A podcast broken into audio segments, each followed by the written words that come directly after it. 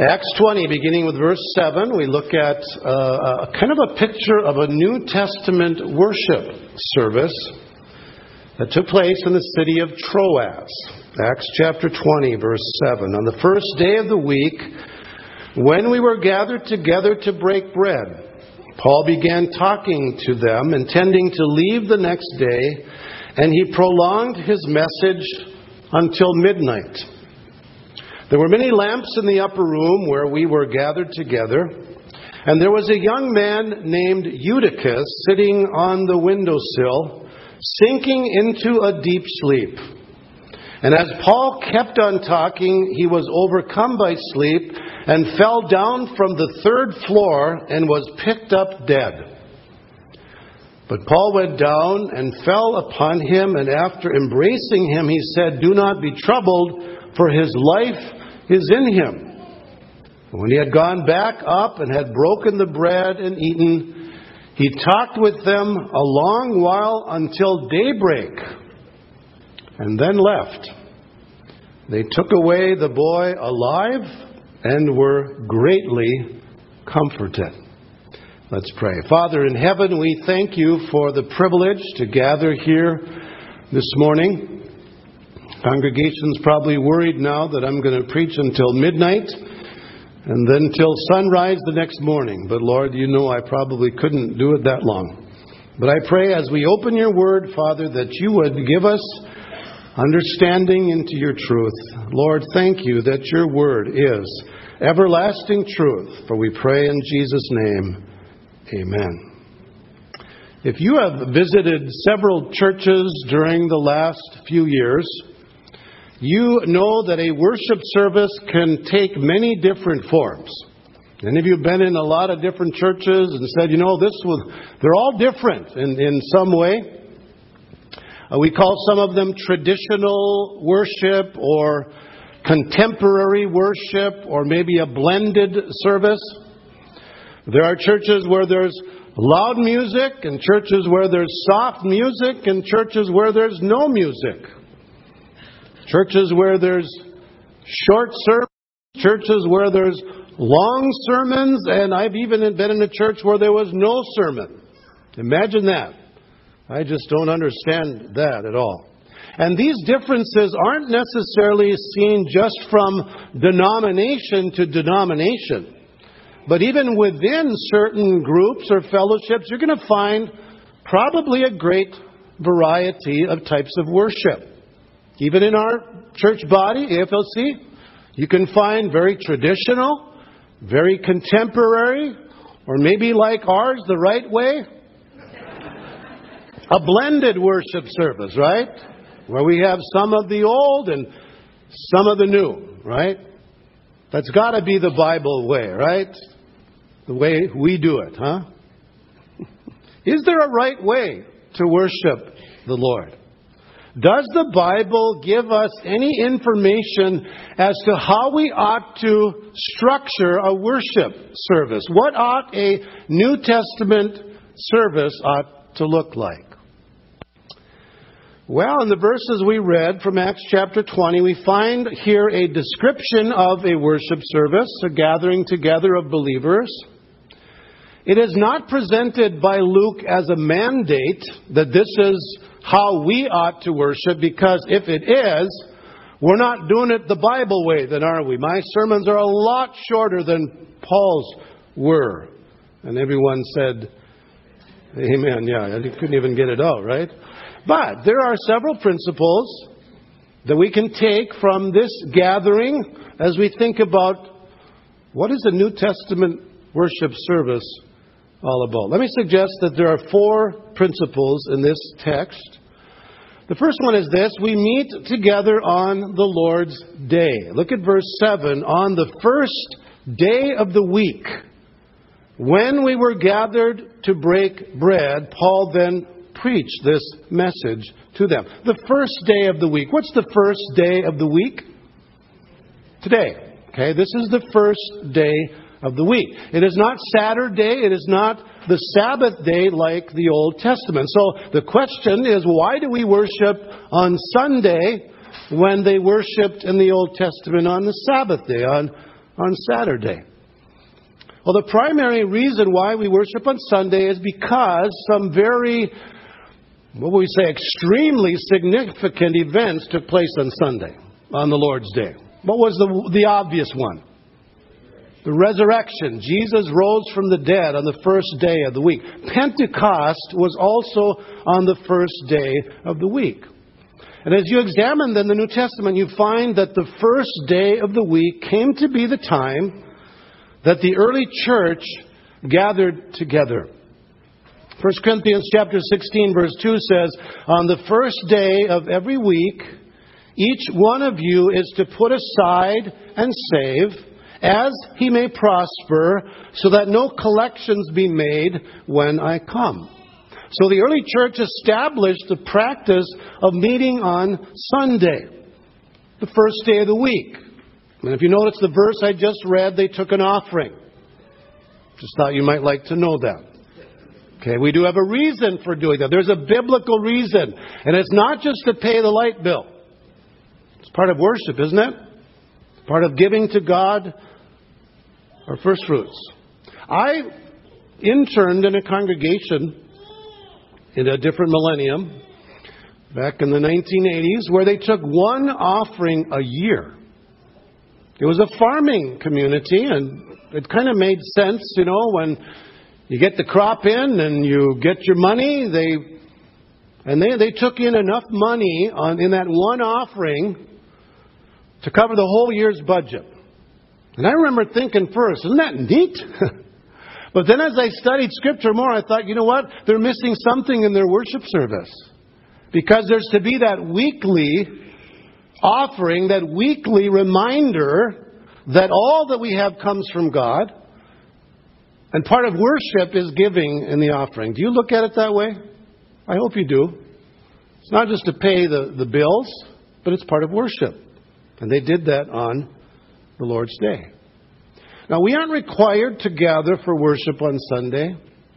There isn't a biblical command, thou shalt meet for worship service on Sunday, the first day of the week. In fact, the new covenant that we are a part of, uh, we're given great freedom in terms of worship. Romans 14:5 says one person regards one day above another, another regards every day alike. Each person must be fully convinced in his own mind. And that's why Paul says in Colossians chapter 2 verse 16, he says, Therefore no one is to act as your judge in regard to food or drink or in respect to a festival or a new moon or a Sabbath day. Okay, so, so we don't have this binding you must meet on Sunday regulation, like in the Old Testament with the Sabbath day, we have freedom. But we've chosen, as the New Testament church did, to gather on the first day of the week. Now, would it be wrong to meet on Saturday? No. But we meet on Sunday. And I think we have a good reason to do that. Lenski offers this uh, helpful comment. He says, Sunday as a day of rest and worship for Christians is just about the opposite of the Jewish Sabbath. The Jewish Sabbath was wholly compulsory. Our gathering is voluntary. He says we keep Sunday because we want and need it for the public worship without which we cannot get along in our Christian life.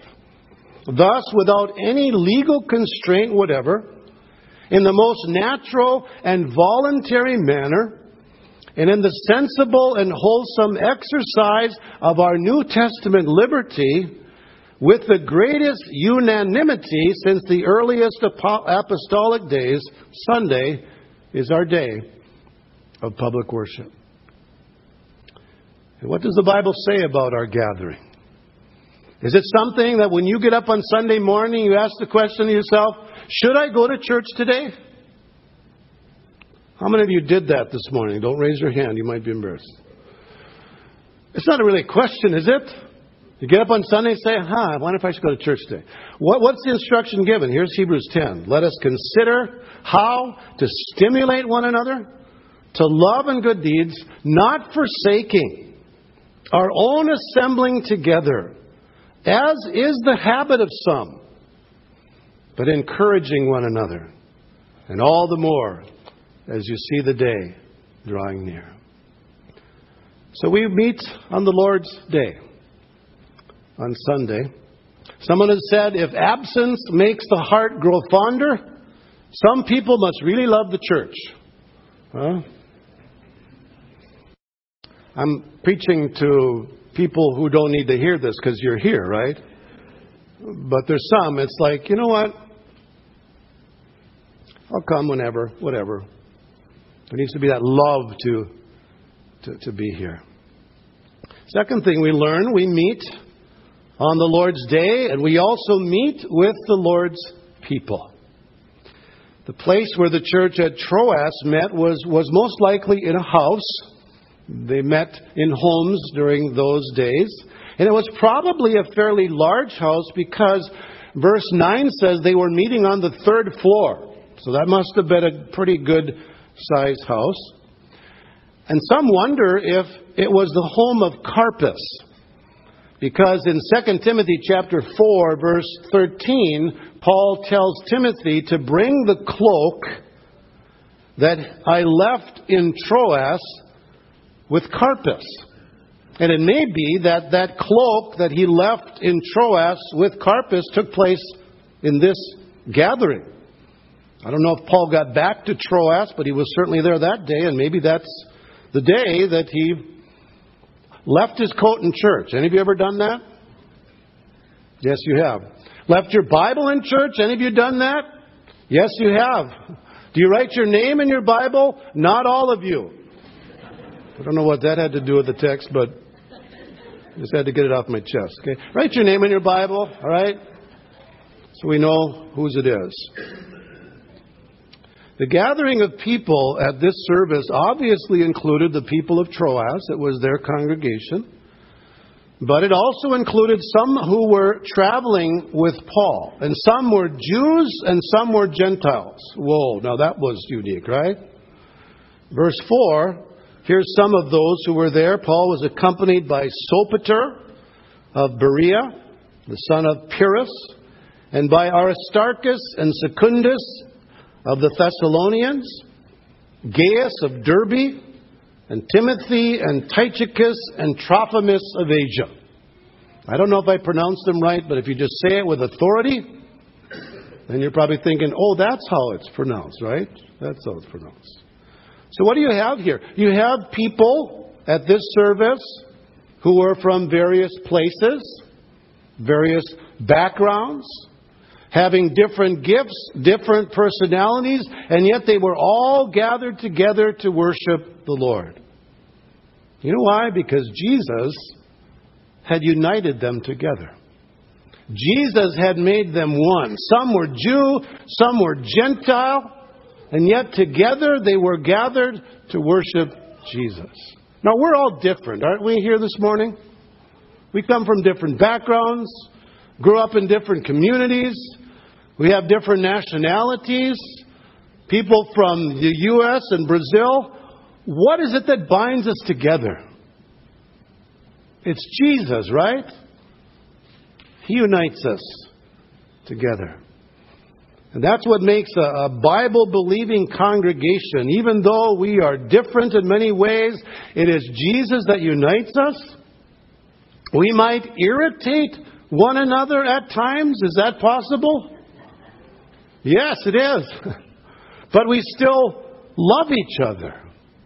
And it is wonderful to be able to gather together to worship. Do you look forward to Sunday? Do you look at your week and say, you know what, only three more days until we can gather together to worship? I hope you do. I hope you look forward to these times when, when we can meet together as brothers and sisters in Jesus and worship our, our Savior. Last Sunday, I wasn't here. Some of you don't even know that, do you? You probably weren't here either. But I miss being here. Because we're, we're, we're the body of Christ. We are Grace Free Lutheran congregation. And we love each other. We want to be with each other, right? Right? Okay. Right? All of you? Okay, good. Me make sure you're with me. Okay, so we meet on the Lord's Day. We meet with the Lord's people. And then the third thing we notice is we meet to celebrate the Lord's Supper. Notice verse 7 on the first day of the week, when we were gathered together to break bread. Now you might think that was a meal, and they certainly did have meals together. But this reference to breaking the bread, at least in the book of Acts, seems to be focusing on the Lord's Supper. As they would gather together to celebrate communion, the Lord's Supper, whatever term we might use. So let's ask the question why, why do we celebrate communion? Why do we gather together? Our practice is once a month to celebrate the Lord's Supper. Well, Scripture gives us many reasons. One is to receive assurance that our sins are forgiven. Matthew 26, verse 28 says, Jesus said, For this is my blood of the covenant, which is poured out for many for the forgiveness of sins. 1 Corinthians 11, verse 24 and 25. We do this in remembrance of Jesus his death and resurrection on our behalf. 1 Corinthians 11, verse 26, Jesus says, For as often as you drink this and partake of the Lord's Supper, you proclaim the Lord's death until he comes. There's a, there's a, a testimony aspect, a witnessing aspect, that we are proclaiming Jesus Christ's death as sufficient for our salvation. And that's why when you come to the Lord's table, it's for believers, right?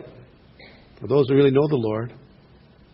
1 Corinthians 11:28 says a man must examine himself and then partake of the Lord's Supper. So we have a periodic way of, of, of examining ourselves. Am I in a right relationship with Jesus? Am I in a right relationship with others in the body of Christ? We need that self examination. And the Lord's Supper provides that time. And that's why it's important then that we are in a right relationship with the Lord and in a right relationship with one another. As we come to the Lord's table together, we don't want to come with, with unforgiveness to the body. We have bitterness towards someone for what they've said or done or haven't done, huh? Examining ourselves, and then we come and we rejoice in God's gracious provision of His Son for our forgiveness and salvation, and we are refreshed and we are strengthened and we are reminded that the sacrifice of Jesus paid the price for all of our sins, right? If we confess our sins, He is faithful and just to forgive us our sins and to cleanse us from all unrighteousness. So we Lord's Day. We meet with the Lord's people. We meet to celebrate the Lord's Supper. And then finally, we meet to hear the Lord's Word. When that church met for worship, it's very clear that the primary focus of that gathering was the proclamation of the Word of God. And in this case, it was especially so because Paul was going to leave the next day. And so, in order to take advantage of that opportunity that he had with this congregation, I would suggest to you that, that he preached a pretty long sermon, wouldn't you? Verse 7 says, He began talking to them, intending to leave the next day, and he prolonged his message until midnight. Now, we don't know when he started for sure, but he went until midnight. And then, after a brief interruption to the service, while he raised Eutychus from the dead, who had fallen asleep during Paul's sermon, he continued to preach, we're told, a long while until daybreak.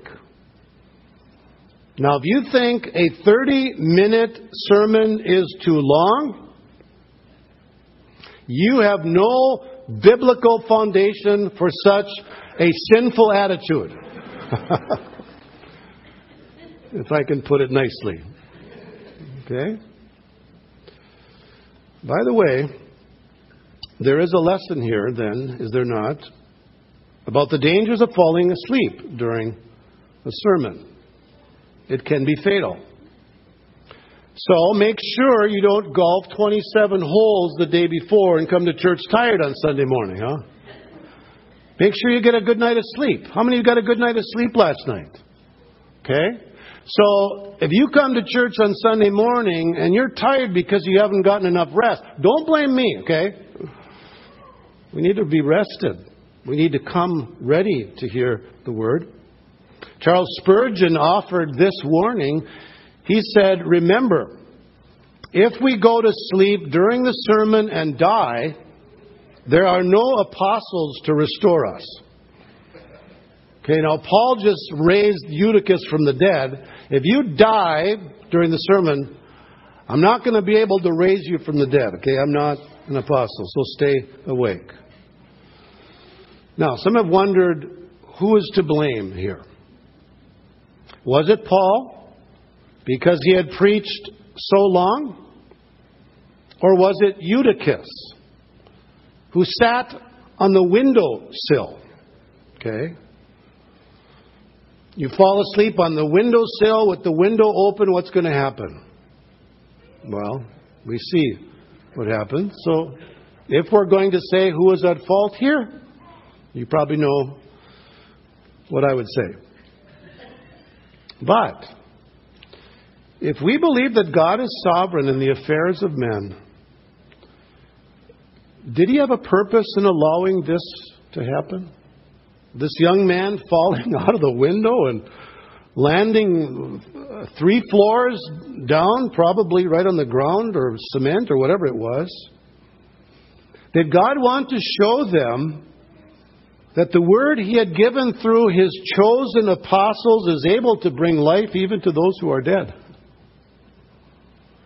And this may be why Paul raised Eutychus from the dead in a very similar way to what Elijah and Elisha did when they raised people from the dead. We have kind of a, a weird description where Paul went down and fell upon him and embracing him. That's kind of what Elijah and Elisha did. Probably as a, as a miraculous way to say, you know what, here's a message you need to listen to. That miracle was authenticating that the message that Paul preached was from God. Now, we don't, you don't ask me to do a miracle, right? Do a miracle, Pastor, so I can believe that you, what you're saying is from God. How do you know? We've got His Word now, right? But what Paul did there authenticated the message that what he was proclaiming indeed had come from God. Can you imagine? What happened in this community after this service? Can you imagine someone meeting someone on the street and saying, You will not believe what happened at church last night? There was a young guy that fell out the window and died. Oh, no. Well, that's only half the story. He was raised back to life. Can't you just hear the word traveling throughout Troas, what had happened in, in that congregation? A miracle? yeah, absolutely. Now think about it. As wonderful as it is to read about a boy who was physically resurrected, died and was brought back to life. There is something that is more wonderful that happens in our churches today. You know what that is? That is when someone is raised from spiritual death to spiritual life. That's a greater miracle. And that happens when people are saved, when people come to Jesus. They are brought from death to life, right? From darkness to light. And that is a miracle that takes place through the power of God's Word. You've experienced that, many of you, haven't you? You've been brought to spiritual life. You were spiritually dead and now you're spiritually alive, and that came about through the power of God's word. Listen to what James 1:18 says, "In the exercise of his will he brought us forth by the word of truth." 1 Peter 1:23 For you've been born again not of seed which is perishable but is imperishable that is through the living and enduring word of God. There is power in the word of God. And that's why we believe that the preaching of God's word needs to be central to a worship service. We aren't mandated, you know, how you order the service, you know, what kind of songs you sing and things like that, but we do have the pattern that the, the, the central focus of a worship service needs to be the proclamation of God's Word. Our AFLC Declaration of Faith says the preaching of the Word of God must be the central part of the service. We dare not forget that. Ever. When our church started out in Canton, South Dakota, maybe 40 years ago, something like that, my dad went out there for meetings, and he met an older, the way he talked, his, the brogue, well, must have been a Norwegian lady. Because she came up after the service and she said, You know, Pastor, that since I've been coming to this church, oh, she says, the food and she wasn't talking about, you know, biscuits and gravy. She was talking about the spiritual food. She said, It's so wonderful. She said, The church I used to go to, she said, I'd come there and they'd have a beautiful table set a plate and a fork and a spoon and a napkin and a glass. She said, But there was no spiritual food. There was nothing to eat. Then she said, Since I've been coming here, she said, Oh, the food, she said. I get a spiritual burp every Sunday, she said. I thought, praise God for that. A spiritual burp. Taking in that life giving, nourishing Word of God. That's why we come. We come to meet the Lord. We come to fellowship together. We want to hear from the Lord, right? We just sang, Speak, O Lord. Speak, O Lord trust He speaks every week as we gather through His Word to encourage and nourish and strengthen and challenge us that we might serve Him with all our hearts. Let's pray. Thank you, Lord, for your Word today. Thank you for the privilege of worship. Thank you, O God, that we have here a, a body of believers. Uh, we love each other. We might irritate each other at times, but we still love each other. And I pray, Lord, that you would increase that love for you and love for your word and love for one another and then love for those who, who don't know you, who don't know what worship really is.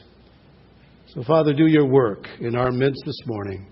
In Jesus' name we pray. Amen.